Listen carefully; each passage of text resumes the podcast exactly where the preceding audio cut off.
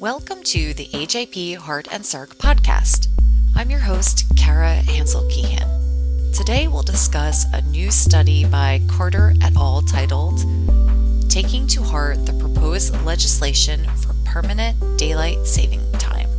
This article was published June 13, 2022. Joining us today are guest editor Dr. Austin Robinson senior author and associate editor Dr. Jason Carter, and expert Dr. Josiane Broussard. Let's get started. Austin?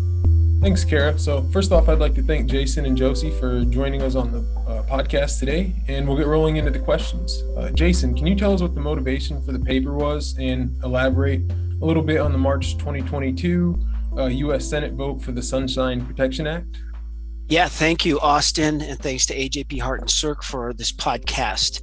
I'll start with the second part in case some of our listeners may not be familiar with what happened in March. But on March 15th, uh, 2022, the United States Senate passed the Sunshine Protection Act that aims to make daylight savings time permanent. So it would get rid of the biannual clock changes that we have in the fall and the spring and for those that may not be as aware of the difference between those two, daylight saving time is what we are in right now here in the summer. So it's the fast forward of the clocks in the spring of each year. And it would stay at that, giving more light in the evening and less light in the morning. What motivated our group to look at this is that this recommendation, while many have argued and debated the pros and the cons of the biannual clock change, many have kind of coalesced around a single time, but the professional societies, uh, such as the American Academy of Sleep Medicine, as well as the Society for Research on Biological Rhythms, have both recommended the opposite approach that the US Senate took. And what was most concerning for our group that was discussing this was that the, the US Senate passed this during a consent agenda without rigorous debate. And being scientists, of course, we love rigorous debate. And we're curious as to why uh, the American Academy of Sleep Medicine and other society recommendations and position stands were not considered. So we wanted to get this article out for the public as well as the House of Representatives members before they took it up in the House. And it hasn't come up yet. So we're hoping that doubling down and reiterating some of these cardiovascular consequences of a, a permanent switch to daylight saving time and what it would potentially mean could be helpful in informing those conversations moving forward. Thanks for that insightful background on the paper, Jason. Uh, so, as a follow up question, what are some of the documented health consequences of the uh, biannual change in clocks? Well, it's a it's a complicated story, but you know, the, the, most of the evidence that we have supports the idea that the spring forward shift actually has more higher associations with increased risks of cardiovascular uh, risks. And so things such as an increased risk of myocardial infarctions has been documented, strokes, as well as hospital admissions attributed to AFib. These are all uh, studies with large sample sizes uh, that have been published in recent years showing that that fast forward in the spring has a higher incidence of some of those cardiovascular risk factors.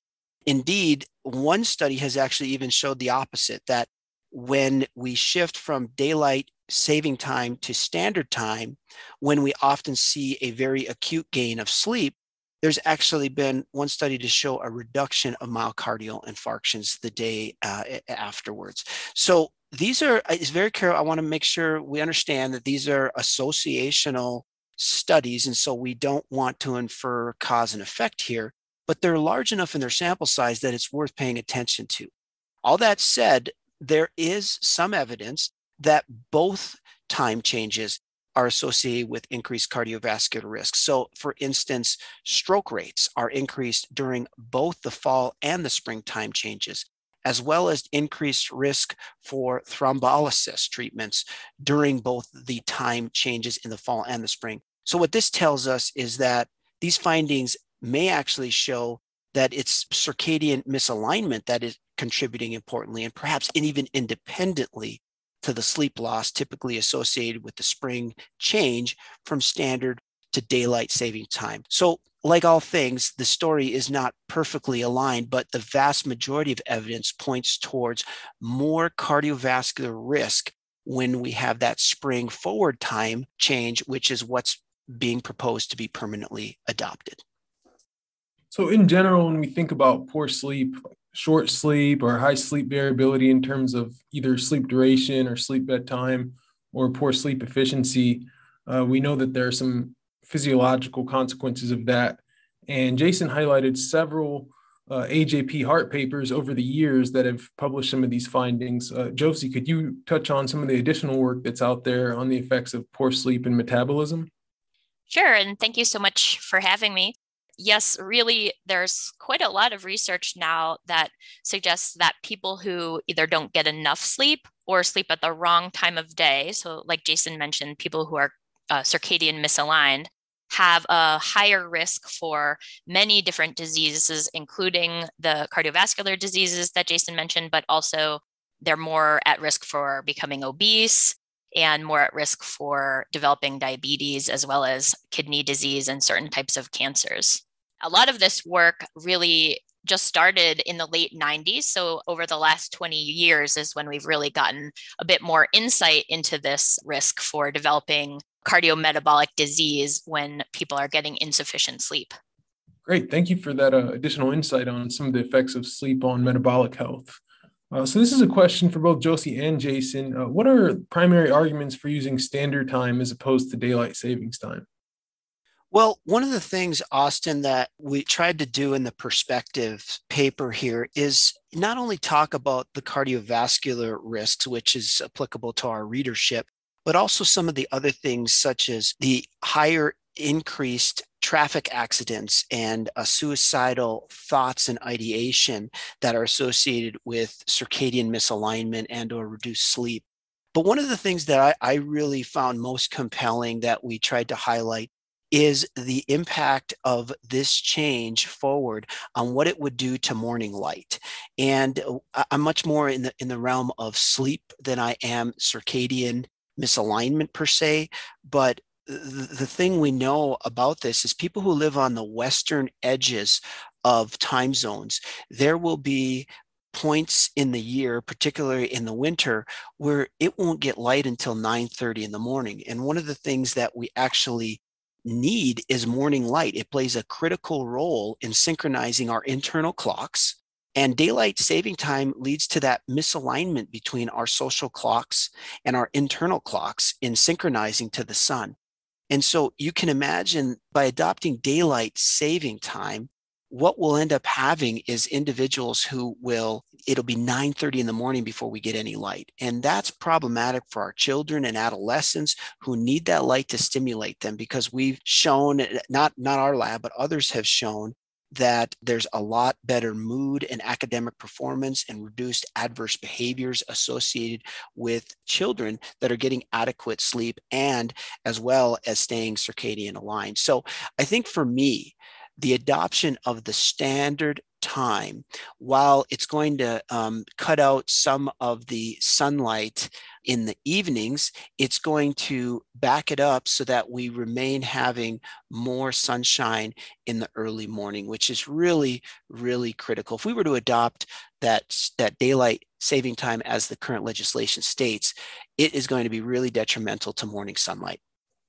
Great. And Josie, can you comment on the timeliness of Jason's perspective paper and the AHA recently rolling out Life's Essential Eight, which now includes sleep as an essential health behavior? Sure. Yeah, it, it actually really couldn't be more timely with Jason's paper coming out this summer because in June of 2022, the Life's Essential Eight that Austin just mentioned now includes sleep duration as an important health behavior to be considered for optimal cardiovascular health and optimal overall health. So, as a follow up question, I know that all of us on the podcast today come from an exercise science background. So, I'm curious about the potential bidirectional relation between sleep and exercise. So, what do we know about the ability of exercise to attenuate some of the consequences of poor sleep and how the permanent time change may influence people's ability to exercise and maintain their exercise habits? Sure, I'll jump in and talk a bit about this because I love this question. And it's a question that I get at a lot of sleep conferences where people ask, What if I wake up early? What if I shortchange my sleep to exercise? So essentially, what if I get up too early or go to bed too late? And so we actually decided to do that exact study where we first asked, are people who exercise protected in some way from the negative health consequences of sleep loss? So it's actually unpublished data, but I'm happy to talk about it here, where we essentially recruited participants in and put them through an insufficient sleep protocol. And we found, consistent with previous studies, that when participants come in and their sleep is restricted, they start to look pre diabetic. So their insulin sensitivity goes down. In other studies, we've even found that the tissue itself becomes less responsive to insulin. But when we took people who exercise and we sleep restricted them, they were still impaired. There was a little bit of protection from exercise, but I think the important thing to note is that sleep loss still won. So there was still an impairment with sleep loss and even exercise, which we know is the most insulin sensitizing behavior you can do, was not enough to kind of completely prevent the impairment of sleep loss. Wow, that's uh, really interesting. So we all know that exercise is beneficial, but it seems like it can't counteract, at least completely, the negative effects of sleep loss. And uh, full disclosure, that question was from graduate student Meryl Culver. Uh, so for the last question, uh, for Jason, let's just say that the Sunshine Protection Act does not pass in the House of Representatives. Is there anything that we could do to alter the influence of the current daylight savings and um, the biannual clock changes? Could we potentially move them to Saturday instead of Sunday or something like that to give people more time over the weekend to adjust before the uh, work week? Boy, Austin, I think that's uh, actually a, a, very interesting question and a great suggestion you've made. Uh, as, as many of us are fully aware, we currently uh, change the clocks at 2 a.m. on a Sunday right? I mean, so it's so it's a Saturday night, but but 2 a.m. suddenly the clock changes forward or backwards, only giving us one more day of Sunday to maybe sleep in uh, compared to the work week. I think that your suggestion, I don't know that it's been discussed um, broadly, of moving the time change to, say, a Friday evening and it switches at Saturday at 2 a.m. and giving two days worth of recovery. Uh, I don't know why we haven't done that. Uh, uh it actually seems like a very logical option. Uh, maybe there's reasons for that, but I think it, it, I think we could mitigate this uh, further by by allowing some transitions. I this is really similar to what you'd have in a jet lag situation, right? And but it's just it's an avoidable jet lag situation. It's it's not it's something that we do on an annual basis that really doesn't have um, now a ton of, of relevance. P- people talk about the economics of it, and we know that, and we talk about this in the article that there are multiple factors pressuring a permanent change in one direction or the other or the biannual switch but i think that's a great suggestion and i don't know that it's been explored another thing i've heard some people talk about at the sleep meetings is well why don't we split the difference with a half hour difference in both directions and just leave it there and so that you get a little bit less in the morning a little bit less in the evening but it's not one of the two extremes so i do think that there are options for us to continue to think about if this doesn't pass the House of Representatives. But the main the main thing I think most of us are coalescing around is that we shouldn't be artificially exposing this circadian switch in a jet lag type of situation if it's not absolutely necessary from a health perspective. All right, thanks, Jason. I um have to give another disclosure that that question was also from uh, Meryl. And I hadn't heard of the idea of just using 30 minutes as opposed to the one hour. So I think that could also be helpful, just kind of anecdotally thinking about recovering. Uh, Jason, was there anything else that we didn't discuss on today's podcast that you would like to mention? Just that I've been surprised at the attention that this topic has drawn. I, you know, Kara is is uh, uh, one of the most active people on Twitter I know, and she's convinced us and the editorial board at AJP Heart and Circ to be more active and and I've gotten more comments and tweets and retweets on this than anything else I've posted. So clearly not tweeting interesting information most of the time, but it, it's been fun to see. I've had a grandmother talk to me about how this is right on that they don't want their granddaughter, uh, you know, waking up and needing to go to school in the dark. So uh, Fox Chattanooga interviewed me on this one. So it's been fun. It's been a lot of fun. And, and I would just add finally that AJP Heart and Circ is going to be launching a call for papers on sleep and circadian physiology as it relates to cardiovascular and vascular consequences next spring at the launch of the APS 2023 meeting. So stay on alert for that. I hope we'll have lots of submissions there. I'd like to thank both of our guests today and the listeners to the AJP Heart and Circ podcast. Thanks for listening to this episode of the AJP Heart and Circ podcast. Our theme music was written and performed by Ray Mitchell. Catch the latest episodes of our podcast at physiology.org slash journal slash AJP Heart.